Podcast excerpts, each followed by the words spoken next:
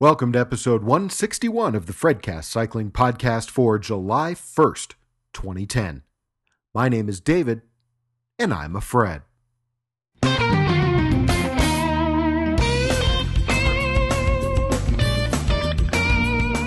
In this week's episode of the Fredcast, reporting on the Los Angeles police participating in critical mass, cyclists rallying against Blackhawk bike prohibitions, a product recall, some pro cycling news, and uh oh, Minnesota bike share causes debit card overdrafts. Following the news, our first in several shows with content from Press Camp Deer Valley 2010. Plus, podsafe cycling music. So sit back, relax, and if you're riding your bike, well, hammer just a little bit harder because here comes the Fredcast.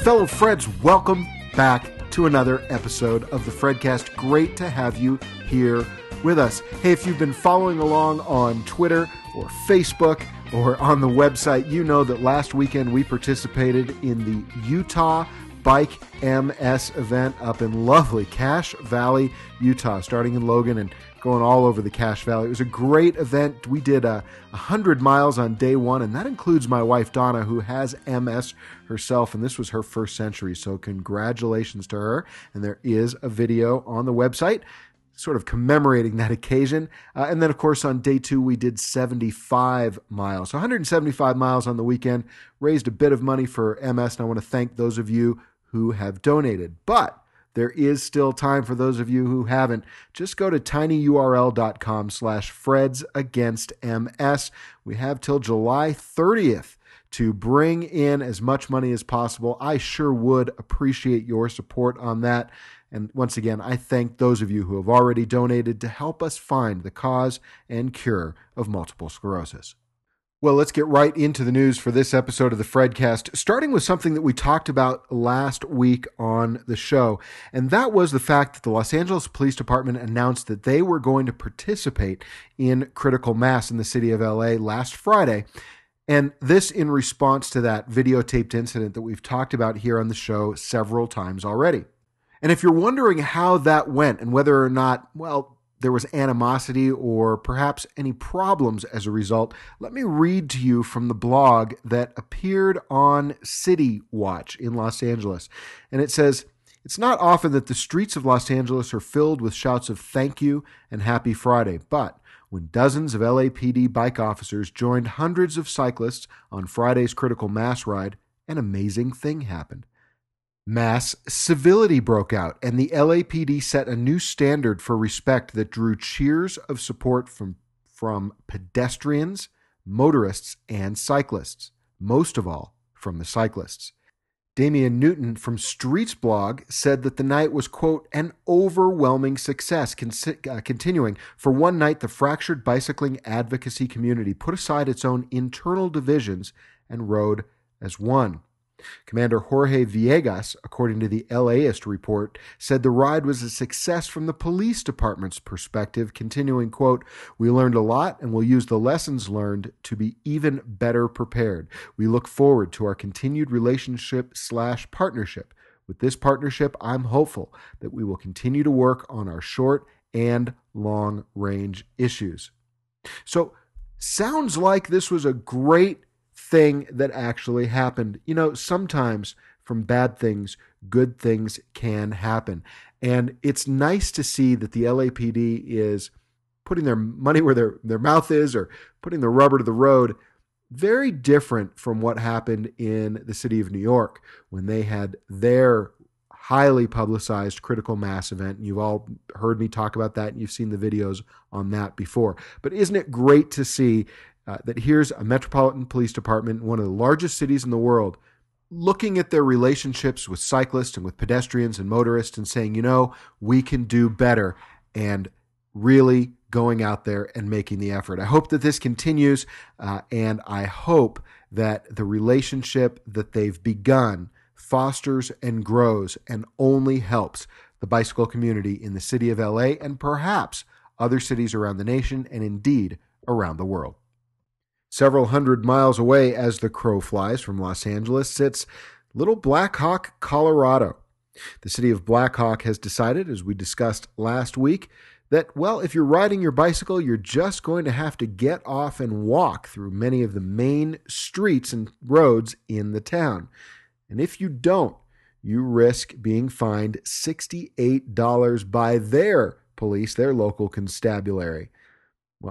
As we discussed last week, Bicycle Colorado and many Concerned citizens in Colorado are upset about this, and on Tuesday, dozens of them went to the state capitol in Colorado at a rally hosted by Bicycle Colorado to protest uh, Blackhawk's ban on bicycling through most of the town's roads. And this is the only ban like that in Colorado. Now, of course, city officials believe that because of Colorado's three foot passing law, that their streets simply aren't wide enough to allow bicycles and cars on the same road. City manager Mike Kopp said, quote, We're not saying you can't enter town, you just have to dismount your bike and walk through it.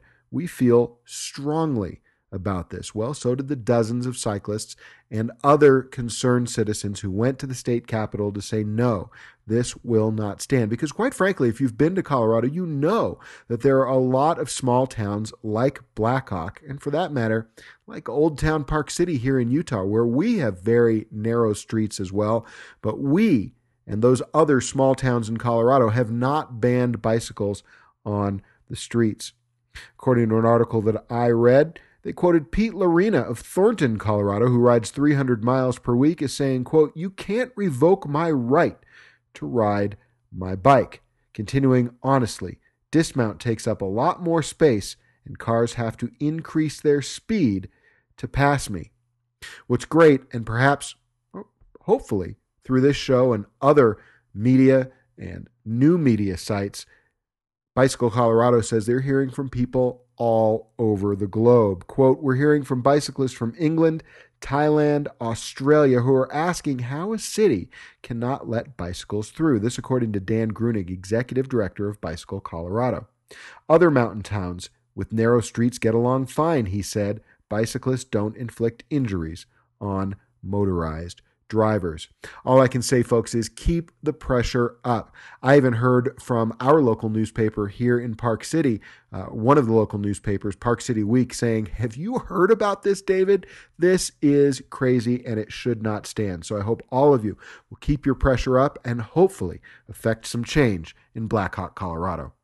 Well, unfortunately, it's that time of the show, and this happens every few weeks when I've got to report on a product recall. And yeah, I know that some of you don't like this, but you know, I think that this news is too important and must get out there to in order to avoid injuries uh, among those of us who are riding our bikes. So bear with me, folks, or listen to the AAC edition and go ahead and skip this chapter if this isn't something that you're interested in. However, I'm going to bet that if you've got a 2009 model felt bicycle B12, B16, or S32, you're going to want to stay tuned. And that's because the Consumer Product Safety Commission, in cooperation with Felt Bicycles, has announced a recall of about 2,100 felt bicycles. The problem here is, and we've heard this before on other instances of recall, the bike's fork steerer tube can break, of course, causing the rider to lose control, fall, and suffer injuries. And Felt has received seven reports of broken forks with minor injuries, including bumps and bruises. The recall includes all 2009 Felt model B12, B16, and S32 road bikes. And here is how you can identify them. The 2009 B12 are gloss silver and carbon and have carbon fiber frames with carbon fiber forks and aluminum steerer tubes. The B16 are matte black and red with carbon fiber frames and carbon fiber forks with aluminum steerer tubes. The S32 are available in gloss white and red and have aluminum frames with carbon fiber forks and aluminum steer tubes. They were sold in bicycle specialty stores from October 2008 through May 2010 for about $2,300 or $3,100 per bicycle. As always, stop using the bike immediately and contact your local felt bike dealer to receive a free inspection and repair. For more information, call Felt Bicycles directly toll free at 866 433 5887. That's 866 433 5887 or 866 4 Felt US. Or go to the links that are in the show notes for this week's show. This is show number 161. Well, I don't know how it snuck up on us, but in case you've been under a rock, Saturday, the Tour de France 2010 kicks off with a prologue in Rotterdam in the Netherlands. It's going to be a great three weeks of racing. I, for one, am really looking forward to it. In case you missed, Lance Armstrong tweeted earlier this week saying that this will be his final Tour de France. And I've got a link to that tweet in the show notes for this week. Still, lots to talk about with the Tour de France coming up. The team presentations were today, and now everyone is gearing up for Saturday's prologue. Now, I think it comes as no secret to you who my favorite team in this year's event is. It's Team Saxo Bank. But being an American, I have to mention that this is the first Tour de France that is going to have four American teams in the race, including Lance Armstrong's team Radio Shack, Team BMC, Garmin Transitions, and HTC Columbia. And looking at the starting rosters for this year's race, there are eight American individual racers in the event, including Lance Armstrong, Brent Bookwalter, Tyler Farrar, George Hincapie, Chris Horner, Levi Leipheimer, Christian Vande Velde, and Dave Zabriskie. Now, countries with the most racers in this year's event France has 35, Spain 32, Italy 17, Germany 15, Belgium 13, Australia 11. The United Kingdom has 8, the Netherlands has 8, the United States as I mentioned earlier has 8, Russia 6, Denmark 5, Switzerland 5, Slovenia 4, Austria 3, Belarus 3, Kazakhstan 3, Portugal 3, Ukraine 3, Canada 2, Luxembourg 2, two brothers by the way, Norway 2, in the Czech Republic, Estonia, Ireland, Japan, Lithuania, Moldova, New Zealand, Poland, Sweden, and South Africa all have one racer in this year's Tour de France. And speaking of those two brothers from Luxembourg, rumors are swirling all over the world of professional cycling that Andy and Frank Schleck will be leaving Bjarne Riis's Riis Cycling, no matter what their title sponsor is in 2011, knowing full well that Saxo Bank is leaving. No matter who the title sponsor is, it looks like the Schleck brothers are planning to leave and join a Luxembourg based team. Meanwhile, both Andy and Frank do have great potential to be on the podium as Andy was last year in second place behind Alberto Contador. Meanwhile, Bjarne Riis wants everyone to understand that whatever rumors are swirling about what happens to his team and what happens to the gentlemen on his team this year, he doesn't want to talk about it right now, saying, quote, I want to make it clear before the tour starts that we're going to ride it as a team and not talk about these rumors for the whole three weeks. We have two riders, Andy and Frank, who can make it on a podium and possibly as one and two. And we have a team that's good on the flat and good in the mountains, a team with experience and gifted young riders. We're here to win the tour with possibly the strongest team in the tour ever. Now, despite the fact that this will be Lance's final tour, he is definitely going to be going all out. However, he is handicapping his chances a little bit. Following the tour of Switzerland, he was quoted as saying, quote, It will be very hard to win the tour with my age and the explosiveness of the other guys. My own struggles with the time trials in the last couple of years will have to be smart, to be a bit lucky, to play the team card a little bit. There are a handful of guys who are bigger favorites than me. Among them, of course, the aforementioned Frank and Andy Schleck. Don't forget world champion Cadel Evans.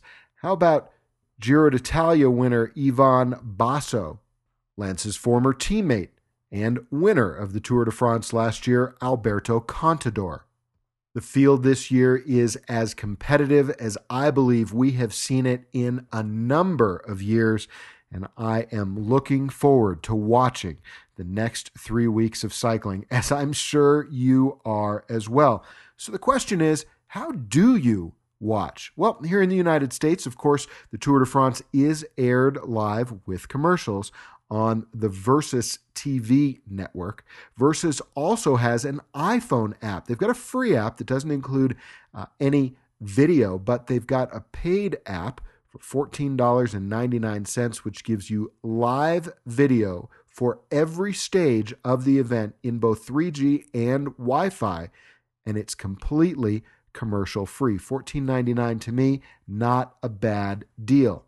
For those of you in other countries or who are looking for other places to view the Tour de France, perhaps on television or on your mobile device or on your computer, I always point people over to steephill.tv or cyclingfans.com. Both sites have excellent lists of places where you can watch the Tour de France, and I'll make sure to put links in the show notes. And no matter how many times I mention those sites, steephill.tv or cyclingfans.com, I am bound to get email. That's just fine. I'll be happy to let you know again. Those two sites are a great resource for finding where you can watch the Tour de France and where you can get updates throughout the next three weeks of the most famous race in professional cycling and perhaps the most difficult, demanding, and exciting athletic event in the world. Well, let's think back two years to the Tour de France. Uh, the 2008 Tour was rocked by doping controversy throughout three weeks of that event, including who can forget Ricardo Riccò skulking out of his hotel after having been accused of doping? And you may recall at the time that we talked about the fact that doping is a criminal offense in France. Well, now Ricardo Riccò has been found guilty by a French court of a doping offense in the 2008 Tour de France. A court in southwest France gave Riccò a two month suspended sentence and a $3,700 fine after finding him guilty of, quote, using a poisonous substance. Now, his lawyers argued that since he had already been convicted in Italy on similar charges, he shouldn't be penalized twice. That, therefore, will leave this case open for appeal. Riccò, as you know, served his 20 month ban and has now returned to cycling. He's on the Ceramica Flaminia team. That team is not participating in this year's Tour de France. Several weeks ago, we also talked about Team BMC rider Thomas Frei from Switzerland. Switzerland's Olympic Committee said last Wednesday that Frey was caught in an out of competition test in March and then admitted doping on two other occasions. He has now been banned for two years for doping with EPO. He's suspended through April 21st, 2012, and was ordered by the Swiss Olympic Committee to pay 5,940 Swiss francs in fines and in costs. So, yet another rider caught by what could be, well, depending on if you listen to Floyd Landis or not, a vastly improved drug doping regime. Well, that's going to do it for our professional cycling news. There's more news to come, but before we get to that, I want to thank one of my show sponsors, EpicPlanet.tv. I've talked before on the show about their Epic Rides DVDs. These are indoor training DVDs shot in brilliant clarity in fantastic locations around the world, and Epic Planet has just released yet another great release. This one, the Epic Texas Hill Country DVD, taking riders through the hill country of Texas around San Antonio. A gorgeous, beautiful ride. And it has just been released and is available to you. And if you go now to buy this DVD, by going to thefredcast.com and clicking on the link on the right hand side of the page for Epic Planet. And if you use the promo code Texas at checkout, you're going to get $5 off the regular price on Epic Texas Hill Country. So go to www.thefredcast.com and click on the Epic Planet Epic Rides link and make sure you use the promo code Texas at checkout. We thank Epic Rides for supporting the Fredcast and we thank you for supporting Epic Planet. Well, moving along, occasionally here on the Fredcast, I tell you about cities around the world that implement bike share programs. And we talked recently about Nice Ride Minnesota. That's Minneapolis's bike share program. Great program, gave you the full outline of it. So far, users have purchased more than 6,500 rides using Nice Ride Minnesota. And I've got a trip to Minneapolis coming up here soon, and I'm going to give it a try. But when I do, I'm going to be careful. And instead of using my debit card, I'm going to use a credit card. And here's the reason why. You might think that you've put your debit card into the kiosk to pay for a $5 ride, but because they have to authorize your card for a $250, essentially a security deposit, you'll get a $250 hold put on your bank account if you use a debit card. And that can cause a problem for you if you've got, say, $300 or $250 only in your bank account. Then you go to the grocery store later and you find, oops, it's as if you've been overdrawn. And that is exactly what has happened to some users in Minnesota. According to Jake Quarstad, Nice Ride's outreach manager, he said, quote, if you're in college or around that age, that $250 could be a big chunk, if not all, of your money. That's absolutely true. And therefore, Nice Ride Minnesota is encouraging everyone to use a credit card. And in the coming days, they're going to modify their kiosks so that they won't take debit cards at all. But in the meantime, for those of you in Minneapolis who want to use this bike share program, please make sure you use your credit card. Well, at the top of the show, we talked about some law enforcement issues, the fact the LAPD is participating in critical mass rides. And of course, we've talked before about how there's been a little bit of friction between cyclists and law enforcement in various areas across the country and indeed across the world. But if you live in and around the Bay Area of San Francisco, California, you're about to be very thankful for a program that law enforcement in that community is putting into place. You see, between 2006 and 2009, a study showed that there was a 53% increase in cycling in the city. And as a result, there has also been a corresponding increase in bicycle thefts. Police in the city of San Francisco are now engaging in a high tech sting operation. They're going to be outfitting decoy bicycles with electronic transponders that will allow police to track those bicycles if they're stolen, hopefully, all the way back to the hidden layers of the bicycle thieves because police there are thinking that the reason why there has been an increase in bicycle thefts isn't just because individuals are stealing the bikes, but that perhaps there are bicycle theft rings at work. According to Renee Rivera, acting executive director of the San Francisco Bicycle Coalition, quote, we would have a chance through tracking bikes to get to the people who are buying and selling as opposed to the person who is stealing a bike here and there. Great idea, great way to get at cycling, bicycle theft rings, and hopefully ensure that cyclists in the Bay Area, when they leave their bikes at a bike rack, it's going to be there when they return. On the other end of the United States, meanwhile, down in Key West, Florida, police are now beginning to go after cycling scofflaws. According to Police Chief Donnie Lee, quote, everyone who traverses the streets of Key West has observed bicyclists disregarding the rules of the road. It's a serious problem in the community, and we've stepped up our efforts to try and prevent injuries before they happen.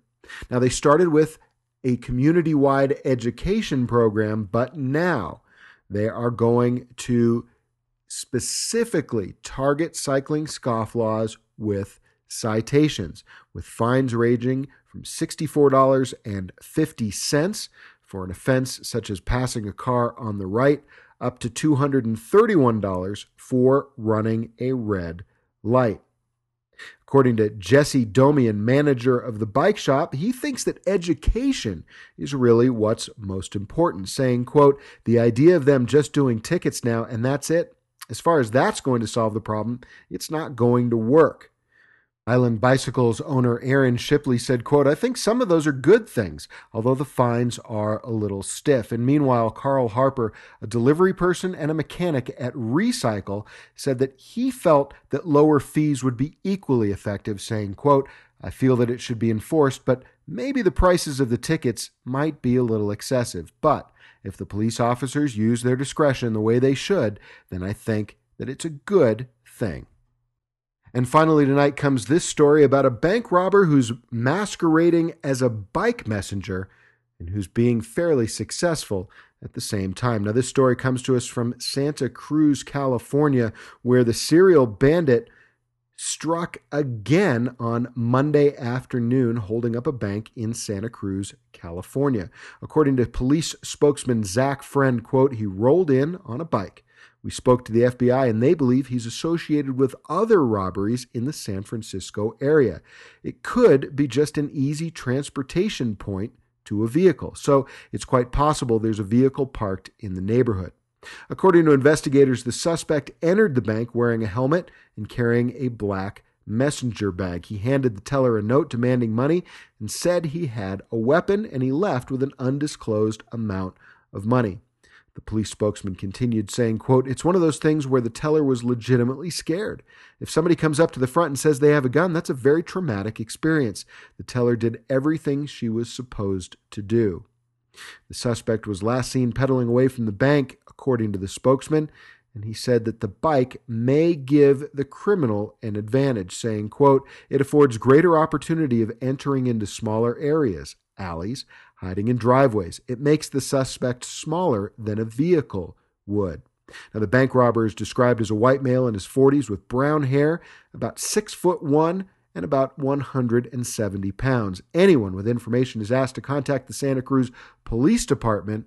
I, for one, am just hoping that this does not mean that every bike messenger in the Bay Area is now going to be a suspect in a bank robbery. And with that, here ends the news for this episode of the Fredcast Cycling Podcast.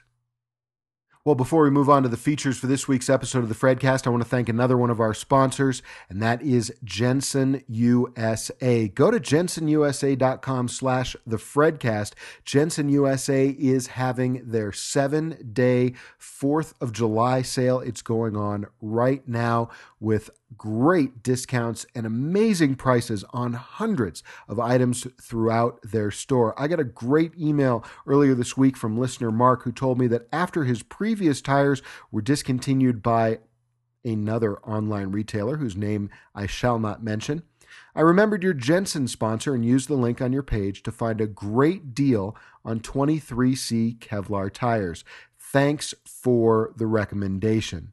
Hey, you know what, Mark? You're very, very welcome. I'm glad you had a great experience and were able to get a great deal at Jenson USA. And Mark's email is just one of the many that I've received from lots of Fredcast listeners saying, hey, thanks for the tip about Jenson USA. You're right. They've got a great selection, they've got great prices, and most of all, they've got great customer service. But you know what? Don't listen to Mark and those other listeners. Find out for yourself. You try Jenson USA just once. I'm pretty sure you're going to continue working with them. Once again, go to jensonusa.com slash the Fredcast. Start trying Jenson USA today. I know you'll be pleased. We thank Jenson USA so much for their support of the Fredcast, and we thank you for your support of Jenson USA. Well, today's feature section is going to include a number of interviews from an event that I attended last week here in Deer Valley, Utah, called Bike Press Camp.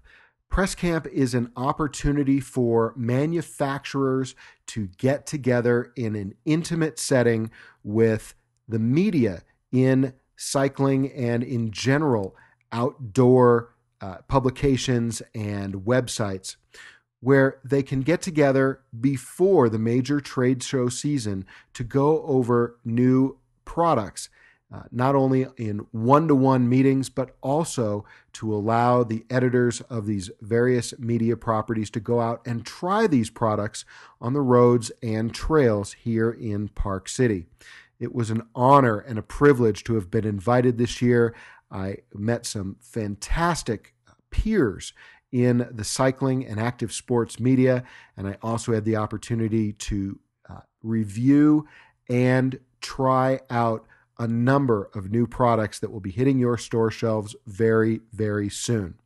So, to start off our coverage from Press Camp, I had the opportunity to sit down and speak with Lance Camisasca from Lifeboat Events. Lance, formerly of Inter. Well, you know what? I'll let Lance tell you his story. But I want you to know that not only are you going to hear from Lance, but you're also going to hear from a number of manufacturers. And I will be sharing these interviews with you over the next couple of shows because I have many of them, and I think that you'll find them all very interesting. So here's the founder of Press Camp and the president of Lifeboat Events, Lance Camisasca. I'm talking now with Lance Camisasca. Lance is the president of Lifeboat Events. Lifeboat Events is the company that puts on Press Camp. And Lance, before we get into press camp or lifeboat. You've been in the bike business a long time. I remember when you were at Interbike, and the feeling that your history goes back even farther than that. So tell everybody. How'd you get into the bike business and how did you get to this point? Sure. Well, it's a pretty long tale, but I'll, I'll try to be concise. Um, I started in the bike industry as a kid, uh, working in a retail store because I was supporting my race habit at the time and couldn't afford to buy the bikes that I needed to compete. But I worked in the local bike shop. Uh, when I graduated high school, I went on to college. This is all back in New Jersey. So I was living in northern New Jersey, uh, great bike shop called Ridgewood Cycle, and uh, had a great experience growing up in that town and growing up in that bike shop. Went on to college, came back, and decided that I still wanted to have a career in the bike industry. So I went right back to the bike shop that I grew up in as a kid, essentially, um, and went on to manage one of their satellite stores and it had a great experience. But I wanted uh, California was calling, so I decided to move to California. My family had already relocated to California, and uh, was really lucky enough to walk into Two Wheel Transit Authority, legendary store in Huntington Beach at the time. 401 Main Street was the address, and uh, met a guy that believed in a little bit of a resume I had that I could be something with that store, and I went on to be the store manager. And and after two years of 70 hour weeks and a lot of work, I thought, you know, this is about as best retail could possibly be. It's, it's, a legendary store. We had people coming from all over the world to see it. It was so ahead of its time in terms of merchandising and, and buying and, and really carrying you know top shelf product.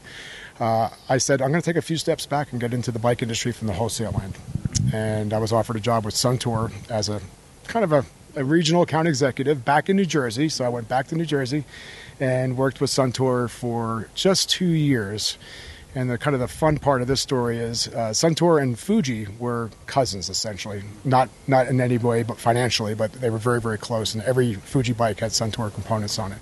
So we even had uh, holiday parties that were shared. And I was at the salad bar one day, uh, one one holiday party, and they offered me a job at the Fuji company.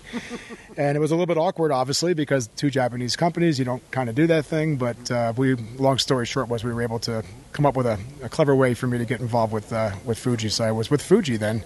This is going back in the 80s uh, for seven years, um, and I left there as a vice president of sales and marketing and um, in California because they opened up a California location. And then the phone rang one day, and it was a dear friend of mine, Art Wester, who used to be the president of Mavic, and he said, "Hey, Lance," and we grew up together in the same town, raced together. Uh, in fact, he was the one that brought me to all the bike races because I didn't even drive. And he said, uh, "We're going to take Mavic dealer direct, and I'd like you to spearhead that." And I thought that's really cool. I always thought the Mavic wheels and rims were, were first class, and it was a French company. It was kind of sexy, and I, I decided to take that opportunity. So back across country again, landed in West Chester, Pennsylvania, and uh, worked for four years with Mavic, uh, taking them dealer direct. Uh, I was national sales manager, and finally they, they, they were purchased by Salomon, and they were moving up to Boston. And I decided I didn't want to move to Boston. I really was longing to get back to California, so I came to California and my brother was already relocated there and he's in the automotive industry. And I, for the first time in my entire life, I stepped out of the bike industry mm. and decided to work with him because his company was growing really, really quickly and he needed some support. So I worked with him for a year, and it drove me nuts. Um, I love my brother, uh, but you know, watching the tour and watching the yellow cars go by, the cars I used to sit in, and you know, attending Interbike at that time when I was out of the bike industry for one year, just about lost my mind. Mm. And uh, a friend of mine said, Hey, Interbike is looking for, uh, at the time, really, it was a national sales manager. And I thought, that's really cool because I first of all, I always thought Interbike was a great event. Uh, I was an exhibitor there for 13 years, um, and what a cool position where you could be helping and supporting and partnering with essentially the whole bike industry, and you're working with everybody. Uh, so I applied for the job. Obviously, I got it. Uh, within a short time, I became the show director, and 10 years later, um, I, I, I, finally left. But I decided at that time that I reached the top of my plateau there as well. And I really wanted to do something with all those years of experience, both in retail, manufacturing, dis- distribution, uh, running you know the world's largest trade show. I thought I could take that and maybe be a consultant or just try to help people. My focus really was I saw so many bike brands and, and other manufacturers actually coming to Interbike and other events, Sea Otter Classic, Eurobike, whatever the case was. And I thought just doing a really poor job of it. And I thought they were spending money uh, inappropriately or maybe not getting the best bang for their buck and making silly mistakes and making booths that were three stories high that weighed so much in weight they were spending all their budget on drayage and not getting people to their booth. And I thought I could probably just consult with people and see if um, I could be of some help. So I, when I made my announcement that I was leaving and forming a company at that time called Lifeboat Solutions. Uh, my first customer, oddly enough, completely by random accident, was Interbike. Hmm. Interbike came to me and said, "Look, we appreciate what you're doing and where you're going, but we need you to try to help us stay on track." So I thought that was a fantastic way to launch my new business, and uh, so I consulted with Interbike for two years. But in my heart, I knew that doing events would be where I'd want to go. So here we are now, uh, essentially in 2000. Well, we should probably go back one year. 2009 is when the idea came about to do press camp, and um, kind of a long tail, but I'll just say it kind of briefly that uh, my dear friend and, and, now a partner, Chris Zigmont, and I had been saying over the years that we we recognized that there was a lot of media launches taking place midsummer the big major A companies had the you know they create their own weather. They can they can call the media in and the media will come. Right. But there was so many B tier companies, great brands, great stories to tell, who didn't command the same you know media attention. And if, even if they did, uh, the editors at that time and, and, and, continues today have so many options midsummer that it's almost impossible for them. As much as they may like a brand and would want to go on, a, on an epic ride and, and cover the products, they might have 12 of those to attend to. So Chris and I started looking at it and said, why don't we just try to corral that activity? Put all these B tier companies, and if A tier companies want to come, all the power to them. In fact, we have one here today, which is exciting. But uh, we thought if we could corral that activity and put them all in one place, and then call the media and say, look, now we're going to make it easy for you guys too. You can come in and pick off, you know, 12 to 20 brands at one time over three or four days in a sexy location, blah blah blah blah blah. Mm-hmm. So, but I didn't launch launch that idea until I got on the phone. So in December of 2007, no, 2008, excuse me, I picked up the phone and I literally called 25 of the bigger editors, uh, both vertical and non-endemic, and said, "We put together this little corral camp." What do you think? And literally 25 out of 25 said, you, you create that thing, we're coming. And in fact, some of them went to the extent of saying, you should see my schedule. You want to hear my schedule, Lance? I'll show you your schedule. And they would read to me what they were invited to at that time. And, I, and my first reaction was, how in the hell do you do that? And they said, well, we don't. We, keep, we have to pick and choose. And it's really sad that somebody gets left out, but we just can't physically see all these brands that are launching products for us to see pre-fall show. So anyway, Press Camp obviously uh, was a success in 2009, and uh, you know, we immediately re- responded with announcing 2010. Uh, 2009 was in Sun Valley. Great uh, results. However, a little difficult to get to. Uh, the riding was a bit more dispersed. Uh, didn't have everything compacted into one area where you had a lot of continuity and a lot of uh, you know energy. I think it was sad when we saw road riders go one way and downhillers go a different way, and we were using different guides and, and we, were, we, were, actually shuttling people to those rides. Mm. The, the, camp would lose the energy, and then we'd have to try to reassemble the energy in the evenings. So uh, we felt coming here to Deer Valley was was key. I want to talk about that energy because you talked about it a little bit last night uh, in sort of our opening session, and you said that there are really sort of three elements to press camp that make it successful. Explain that. Sure. Well, I mean, for, obvious thing is when you come to an epic location, everybody wants to ride, uh, but riding um, almost ironically is almost a smaller part of it. I think the FaceTime and really having uh, an ability to sit down and get to know an editor is really key to a lot of these marketing managers and PR people. Mm-hmm. So we thought, let's divide the camp into three components. We'll have FaceTime, one on one time, as we call it. We'll have the ride time, certainly. You got to ride the products and you got to enjoy the beautiful uh, areas that we've chosen. And then you have to have networking where it's not structured and you can rub elbows and just, you know, have a beer with somebody and get to know them. Uh, so when we designed Press Camp the first time around, we, we chose those three components, and that was kind of the blueprint, and launched the event, and, and came back at the end and actually conducted a lot of post-event surveys with uh, the editors and the different manufacturers. And I was so thrilled that that strategy worked because a lot of people said, "I never knew this editor. Not only do I know him now, I have his cell phone, I have his business card. I'm going to follow up and call him, and we're going to get together and meet again." And so I knew that even if they didn't get all the time they needed at the camp or whatever. It was more about the networking, more about about that one-on-one getting to know people. That was really, really a, a key part of what we did. So we we weren't stupid. We thought, hey, we got something here. In 2010, we'll use that blueprint and go with it again. And and I've really seen the results of that. Um, I saw it last night. I saw it during the day today.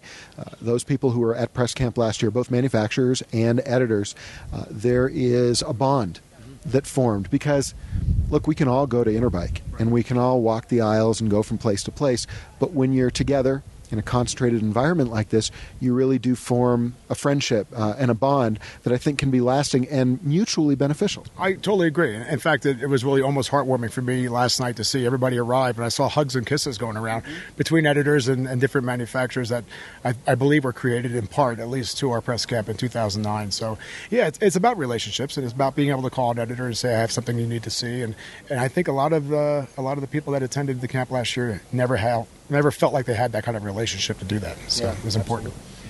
And having been in product myself, I know that th- those were relationships that I would have treasured uh, to have. I, I, I remember, ooh, it's got to be 15 or 18 years ago now. Mountain Biking Magazine did a deal where they, they, they wanted to have a captive audience with manufacturers. They invited a bunch of us to Whistler, and we did a similar sort of, of, of, a, of an event and those bonds, some of those bonds remain to this day. It's really amazing, and I think that that's what you're really fostering here. Yeah, it really is true. And I, I should probably should have prefaced all this by saying what we're doing isn't rocket science. You know, people have uh, a need and a want to be, you know, friends, and, and this industry is very tight. Uh, all we're trying to do is roll out a platform that works well with the right amount of each of those three components, so that it's a good balance and it works. Yeah. One of the things that I've noticed is, you know, you've got print editors, you've got web editors, you've got new media people like me, and some of us compete, some of us don't.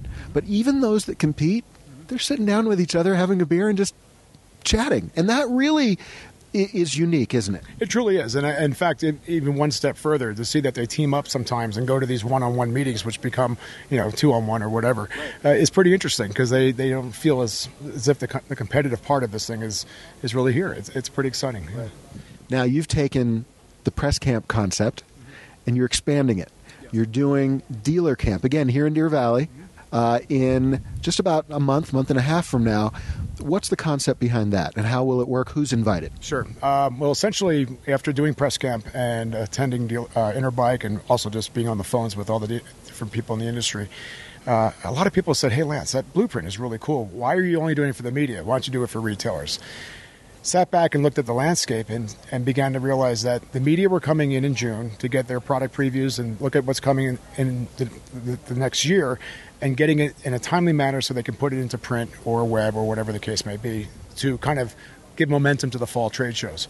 Um, but, you know, obviously we were seeing the retailers doing the same thing. The big brands, the A-tier brands, almost the same story as I told you earlier. We're doing the same with the retailers. And we thought, well, you, we're beginning to see the same thing. We're seeing retailers scrambling in July to attend a lot of these mini camps.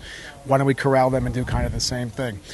And the twist was we wanted to make those brands that are going to attend our event feel like it's their event and let them be a part of the process of bringing in the retailers and let them provide the list to us and we'll cover the cost of the retailers that come in we're subsidizing their travel providing free lodging so in, in essence they're they're kind of replicating what the big brands are doing but we're doing it for the, the up and coming B tier brands and the, they have the same exciting stories and the same exciting products to launch. So, so you mentioned when you when you started press camp and you started talking to editors, unanimous. Everybody wanted to go. What has been the response of the manufacturers, and what has been the response of the dealers to dealer camp? Well, I'll be really honest. I mean, I think the manufacturers got it right away, and they were very excited about the concept. But they were a little leery about retailers uh, having the ability to leave their stores at a time that was kind of unheard of.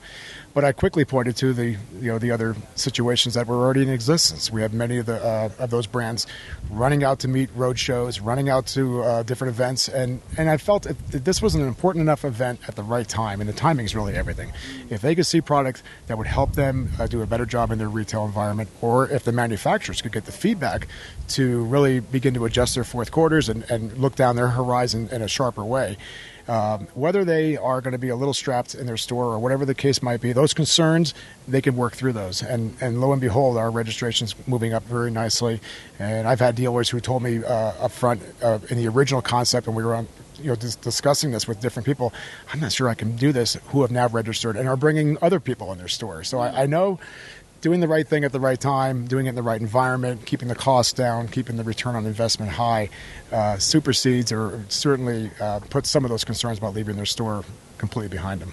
Go, How many dealers are you expecting? Are you looking for more dealers to register? Well, we're, we're, we're not being too ambitious. Uh, the subsidy program is designed to uh, provide subsidy for 100 retail businesses, and every one of those businesses can bring up to two people. Um, so, right off the bat, if we spend our subsidy, which we plan to do entirely, we'll have 100 businesses subsidized up to 200 retailers. If they bring, you know, 1.7 average, we'll have, you know, 170. But, uh, you know, that's that's the bottom line. That's the return on investment uh, that we've promised to the suppliers and manufacturers that are going to participate. Now, having said that, we've opened up registration to any qualified dealer, and if they want to drive in, fly in, we have dealers coming from faraway places who are coming on their own dime. Again, they see the value proposition for them, um, and I think at the end of the day, when we get to our, you know, our goal with the subsidy list, and we get to just the open registration, we'll probably have about 250 retailers representing, I'm going to say at this point, about 150 businesses.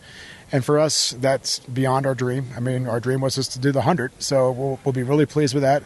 I think we'll offer a really solid return on investment for everybody involved, and we'll see where it goes. I mean, if this timing thing, which is a big thing in the industry right now, really uh, proves that July to August timeframe is where things are going, you know, we have great potential to grow, and we're really pleased to be in Deer Valley. Uh, it, they're very welcoming. I, I, made those remarks at our lunch today uh, to feel the love and feel people that really want to see uh, the cycling industry come here and enjoy their culture, which is very cycling culture. It it's really nice. Yeah. Where do you see the future for the two events in the coming years? Where would you like at what level would you like to see these events uh, reach? Right. Well, I'll start with press camp. Press camp actually has a ceiling. It can never be too big. If it got really big, it would be unruly. It would lose its intimate feature. Um, it would, or it'd have to be very long to keep it that way. I don't think anybody wants to be here too long. Everybody's very busy. So I press. I'm happy to be here, by the way. Yeah. Well, it's a 15 minute drive. Yeah, for you it's great, but I think for the guys that come over from New Zealand, Absolutely. for example, it could be a little tough for them. So um, I think this event where it is now is near its its capacity. Uh, we have 90 or so, 91 or two people here today. Uh, if it goes to 100 and maybe a few more brands, we probably could handle it. But that's probably the ceiling.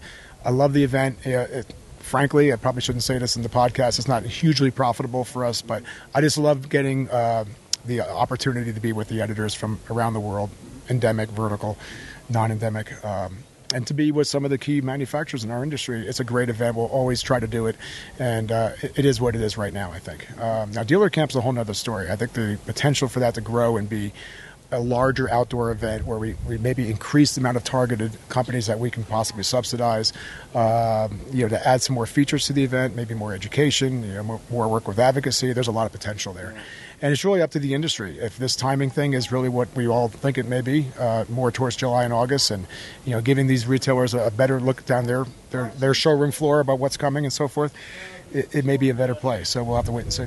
Okay, question I'm just going to spring on you because it comes to mind. You started with the press, you went to the dealers, both of which absolutely benefit consumers, um, directly and indirectly. Now comes the tough question Have you thought about a consumer camp? Well, no doubt. I mean, uh, I'd be lying to you if I said otherwise. Um, I guess the question becomes whether dealer camp could evolve into having some consumer activity uh, a day following the event has been discussed already. Uh, I know even the officials here in Park City, Deer Valley would, would welcome that and probably roll out the carpet for that segment, if you will.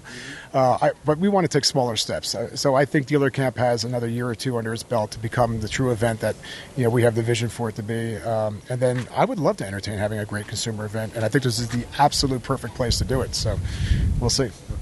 All right, for the dealers that are listening, and we do have dealers that listen to the show, if they're still interested in getting involved in dealer camp, where can they get information? Yeah, it's really pretty simple. Um, bikedealercamp.com uh, is our website. Uh, all the information that we possibly could think of is on that website in terms of location and where to stay and, and the time of the event and the schedule and so forth. And of course, registration is for free. Any qualified retailer can go on and register.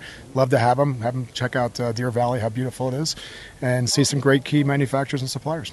It's great, Lance. Thanks for having me, inviting me, and thanks for coming on the show. I'm really glad you came. Thanks. Yeah. Okay, so that interview really sets the stage of what you're going to be hearing over the next couple of shows because I had the great opportunity to visit personally for 40 to 50 minutes with individual manufacturers and to go over their new product offerings and to bring those product offerings to you.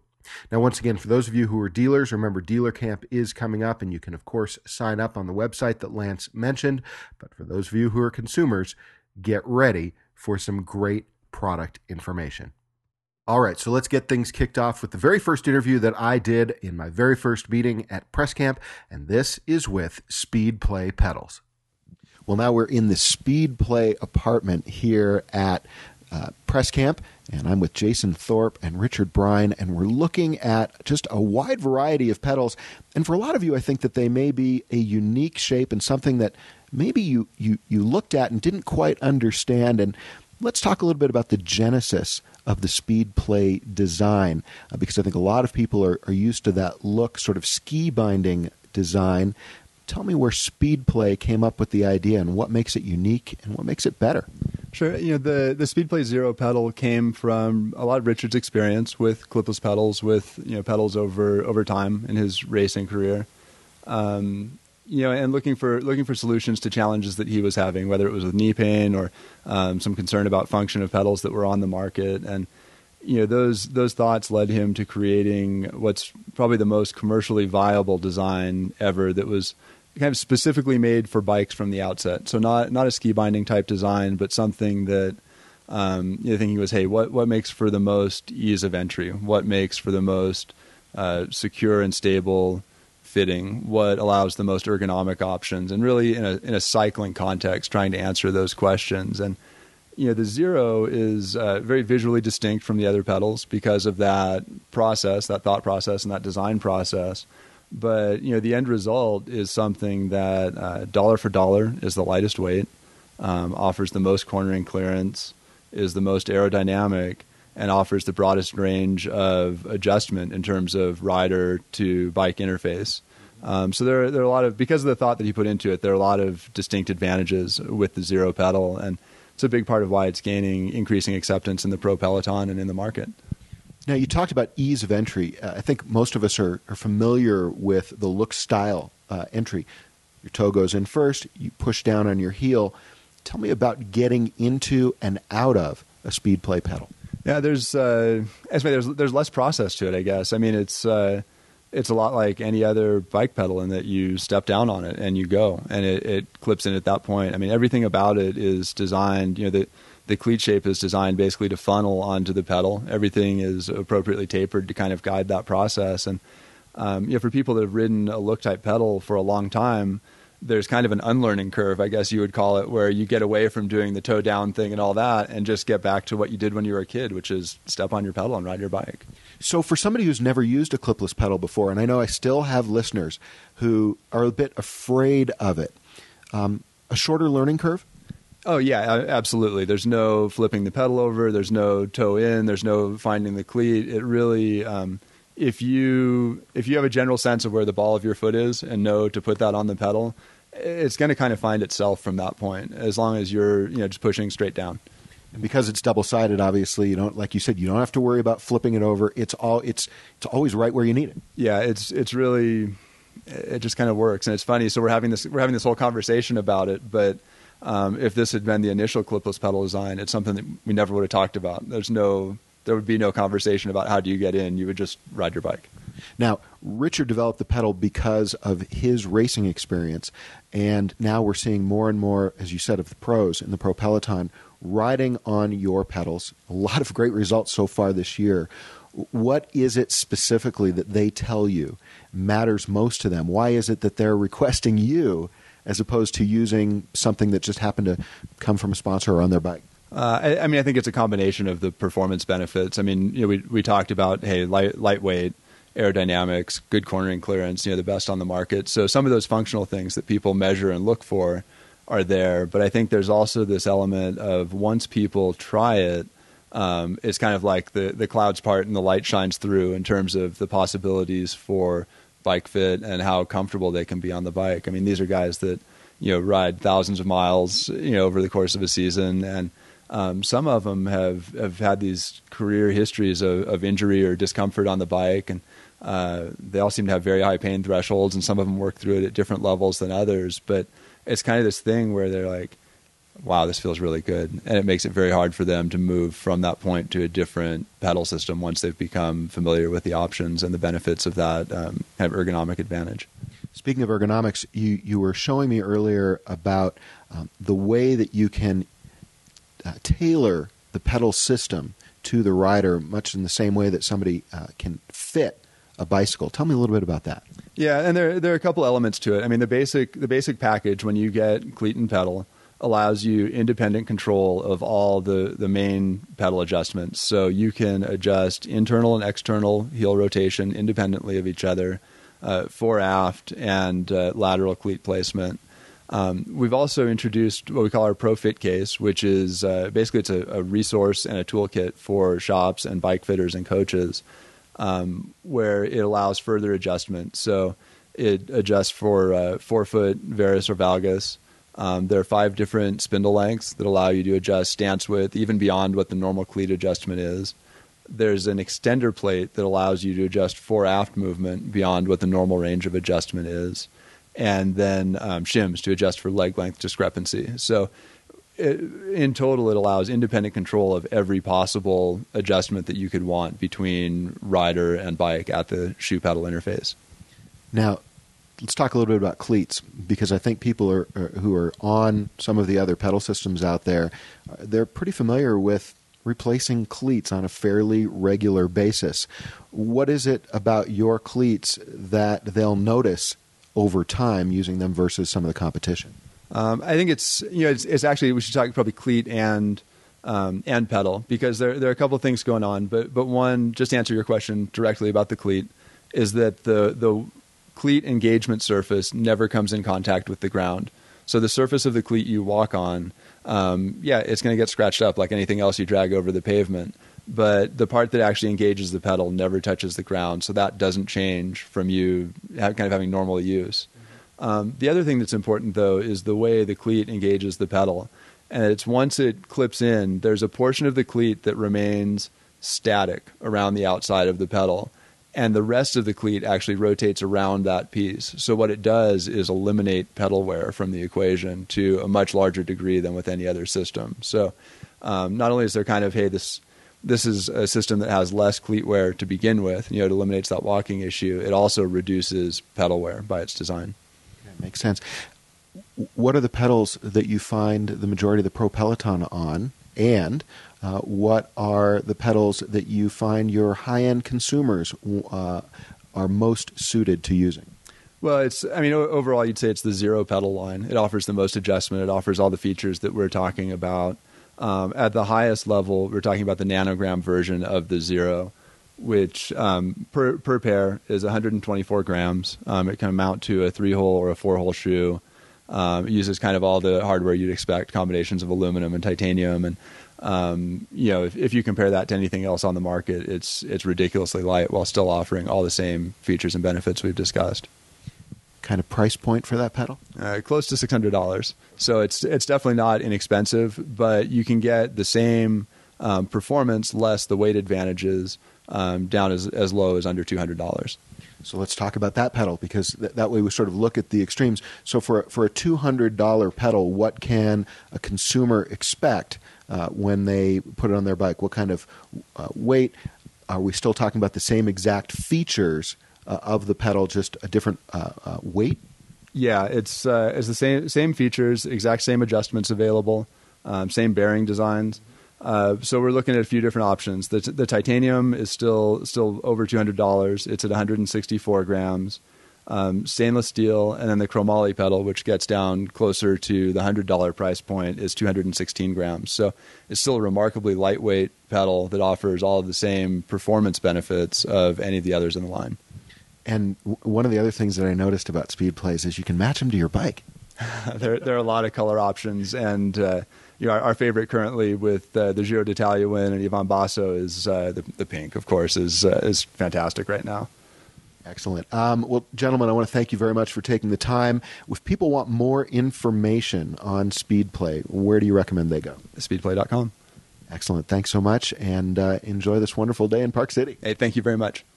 Well, from high end pedals to high end bikes, it's now time for the interview that I did at Press Camp with the folks from Orbea. You may recall a few months ago, I tested an Orbea Orca that was loaned to me by our friend Noreen Godfrey, who runs that team that we've profiled here on the show time after time. But I'm standing in Orbea's, well, suite here in Deer Valley. I'm talking to Tony Karklins. Tony is the managing director of Orbea USA. And we're looking at a bike that is literally hot off the factory floor. It's the brand new Orbea Orca still a sexy bike, but there's a lot of changes here. Take me briefly through what the thought process was in designing the new Orca. Okay, thank you very much. The um, the core concept of designing the Orca was to take everything that we've learned from carbon road bike design, carbon TT bike and triathlon bike design, and our mountain bike design, and bring the absolute best of everything that we know into the new 2011 Orca. 2011 Orca. One of the core principles in designing this bike was to improve the aerodynamics of the bike. We've done that in four areas. We've used a new aero seat post and seat tube design, which closes the gap between the seat tube and the rear wheel. We've reduced area and we've improved the aerodynamics in the head tube. And then we've also dramatically improved the aerodynamics by closing the gap between the fork blades and the front wheel and the seat and chain stays in the rear wheel. The combination of these four moves have reduced the aerodynamic drag by 65 grams, which translates to making this bike 14% faster than our current 2010 Orca in the market today.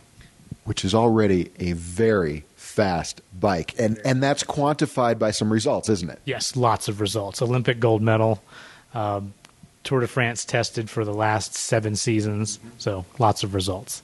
Now, when I tested the Orca last year, one of the things that I noted, and I think the listeners will, will remember that I talked about this, it was a very stiff bike, climbing hills, sprinting, you know, starting from a stoplight or, or standing start.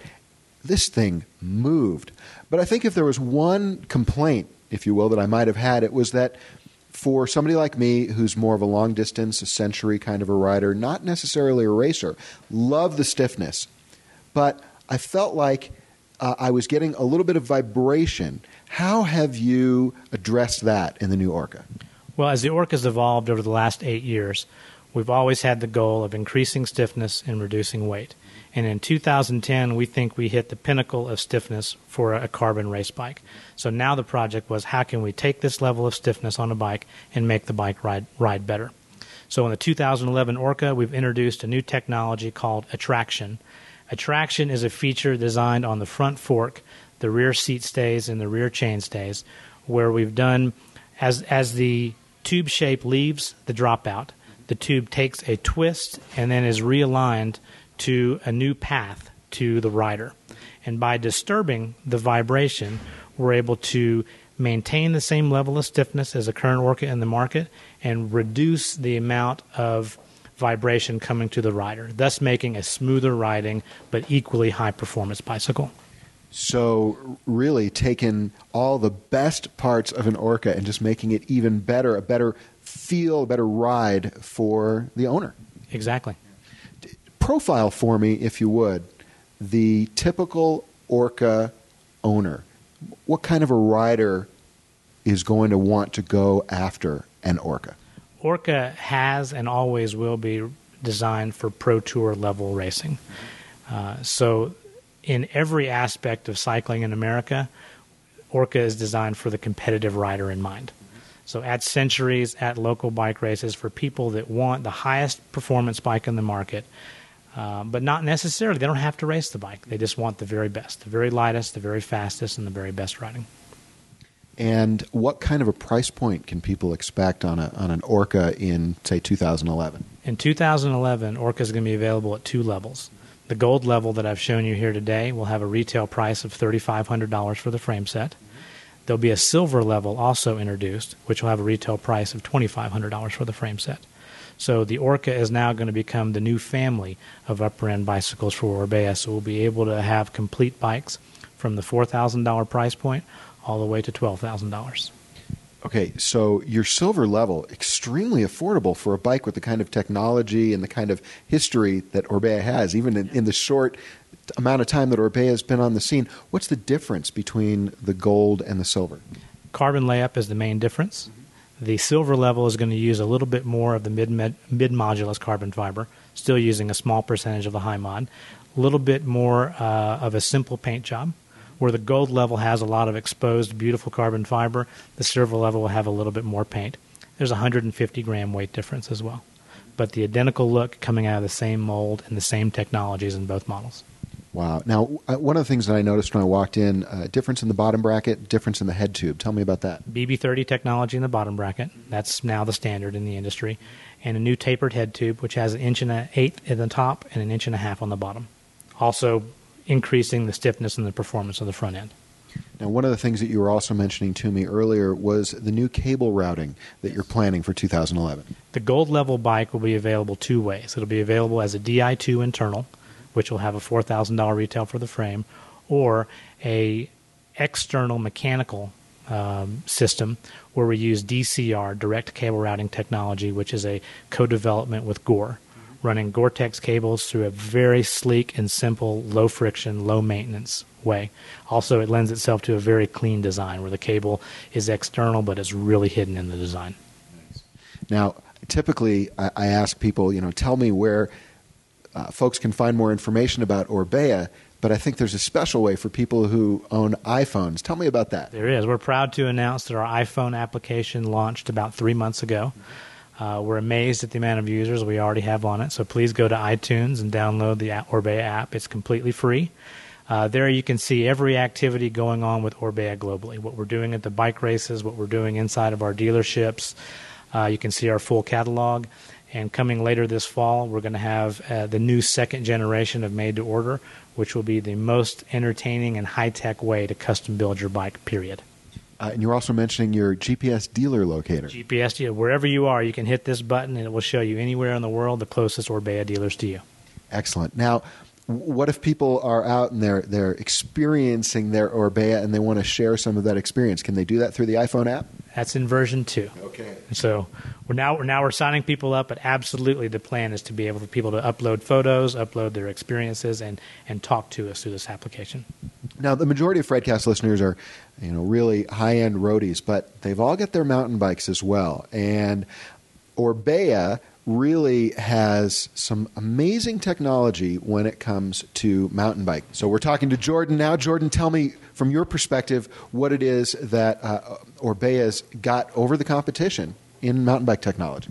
Oh, it would have to be racing heritage. Um, you know, Orbea has been producing World Cup results for years and years and years on our uh, on our carbon bikes, on our aluminum bikes. Um, I think that uh, some of the exciting new stuff we're working on is a little bit more maybe American racing or a little bit of a more of an American vibe with the 29 inch wheel. Orbea was the first company to introduce a production monocoque carbon 29er, and that was the Alma. And I think we launched that at Sea Otter in 2006, 2005, correction. So we've been in it from the very beginning. Um, and the exciting new project here is the reintroduction of the Alma 29 um, using a lot of the things that, like Tony was saying about the Orca. You know, we've learned a lot of things about uh, how to make these bikes ride better and uh, get lighter and get stiffer and shift better. and uh, that's a culmination in this new bike over here. So. So take me through some of the just quickly some of the features of this new bike. And and by the way, you know it, it, it's funny. Years ago, you know maybe five years ago, people would have said, "Wow, 29 inches is that really a fad? Is it something that's going to last?" But from your perspective, as a racer, as a rider, this is something that's here to stay, isn't it? Well, yeah, it was a risk at the time. I think that people kind of wondered what we were doing, and I think we kind of wondered if we were doing the right thing. But uh, even though we only launched it in one size, it was a fantastic test, and you know it's been extremely popular. Um, so yeah, I, I, really think that it has an application for lots of riders out there, um, especially people who might be interested in the Orca. Uh, the 29er has a really great feel for road riders who may not do a lot of mountain bike riding, don't really like the twitchy feel of the smaller wheel. The big wheel gets that flywheel going, and you feel like you're uh, really kind of just motoring along. What are some of the features of this bike over your competition? Well, like the Orca, this frame uses a size specific nerve so that we get the same kind of feel in the small size that we do in the larger sizes. Um, this bike is available in three sizes now. Um, because basically, yeah, you, you don't want to have a bike that's considered horrendously stiff for smaller riders or a noodle if you're a taller rider. Mm-hmm. So this this carbon layup changes and these wall thicknesses and tube sizes change depending on the size. We, oh, go ahead. Go, no, go right ahead. Um, again, there's this four point triangle concept, which is unique to our mountain bike frames, but um, it really kind of has a genesis in the attraction project with the Orca, too. It's all about uh, dispersing vibration, mm-hmm. keeping the back wheel tracking ground properly, um, and uh, just kind of creating a, a, a, more rigid platform that resists torque. Um, these, the way these frames are, the way this is set up, this being a wider junction here actually makes this whole end torsionally more stiff. So we're looking at the rear triangle, and specifically the junction you're talking about is the seat stay and the chain stay. Yes, that's correct. Mm-hmm. Um, also on this frame, we've uh, dramatically increased the height, but narrowed and widened the the uh, the chain stays to allow for larger tires, mm-hmm. more mud clearance. Mm-hmm. No need for a brace in there. This is also BB30, mm-hmm. which has become very popular uh, mountain bikes as well for exactly the same reasons it's popular on road. It allows us to have a bigger interface, bigger bearings, you know, just stiffer area, bigger canvas to work with. And I see that you're using that the same uh, exterior cable routing technology on this bike as well. Sure. Actually, DCR was developed with the, with the 26 inch version of this frame. Um, I mean, perhaps even more convenient on a mountain bike because you uh, don't have any place in this entire system for uh, water to get in. Um, it makes everything smoother and it lasts longer in those grimy climates. What kind of a price point are we talking about for this, again, sexy looking mountain bike? Well, the frame I think is seventeen ninety nine, and then I'm not sure, Tony, if you've worked out. Okay, so you'll be releasing the, the yeah. pricing soon. Uh, besides the iPhone app, where can people get more information on Orbea? Orbea.com. Excellent. Gentlemen, thank you so much for introducing me to the new 2011 line for Orbea. Thank you very much. Pleasure. Now, we talked during the interview about the new Orbea iPhone app, and if you're looking for that, I do have a link in the show notes again. This is Fredcast episode number 161. Now, that's just a taste of what we did at Press Camp last week. I will have many more interviews to come over the next couple of shows. There's just too much content to get into one show. We're going to be spreading it out for you. That's going to do it for this week's episode of the Fredcast. I want to thank our sponsors of this week's show, EpicPlanet.tv, with their Epic Ride series and their newest video. Don't forget, go to www.thefredcast.com and click on the Epic Planet link on the right hand side of the page and make sure that you use that promo code Texas for your $5 discount on their latest release going through the Texas Hill Country. And of course, we always want to thank our generous sponsor, Jenson USA. Go to jensonusa.com. They've got their July 4th sale going on right now by going to jensonusa.com slash the Fredcast. And we thank all of our sponsors for their support. And we also thank you for your donations to the Fredcast and, of course, your donations to the Multiple Sclerosis Society by going to tinyurl.com slash Freds Against MS.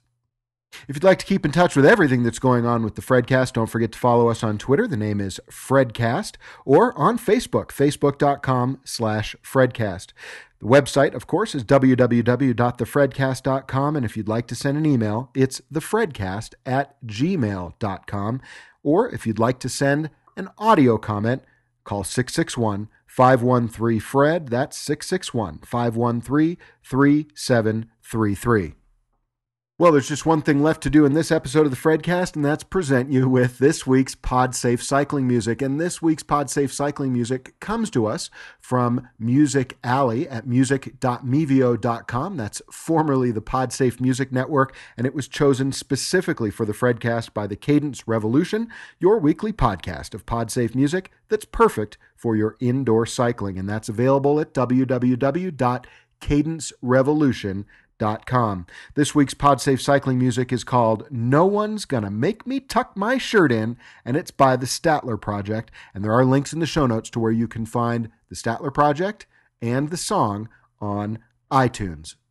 We'll be back next week with another episode of the Fredcast, including an update on the Tour de France. I can't wait for the prologue and for the next three weeks. My DVR is set, my, my alarm clock is set, and of course, I've got my iPhone app as well, so I don't think I'll be missing it. I hope you won't miss it either. As always, thank you so much for listening to the Fredcast. Thanks for staying subscribed, for supporting our sponsors, for telling your friends about the Fredcast, and just in general for being there and a part of the Fredcast community. We'll be back very, very soon with another episode, but between this show and the next, enjoy the music, but most of all, enjoy the ride.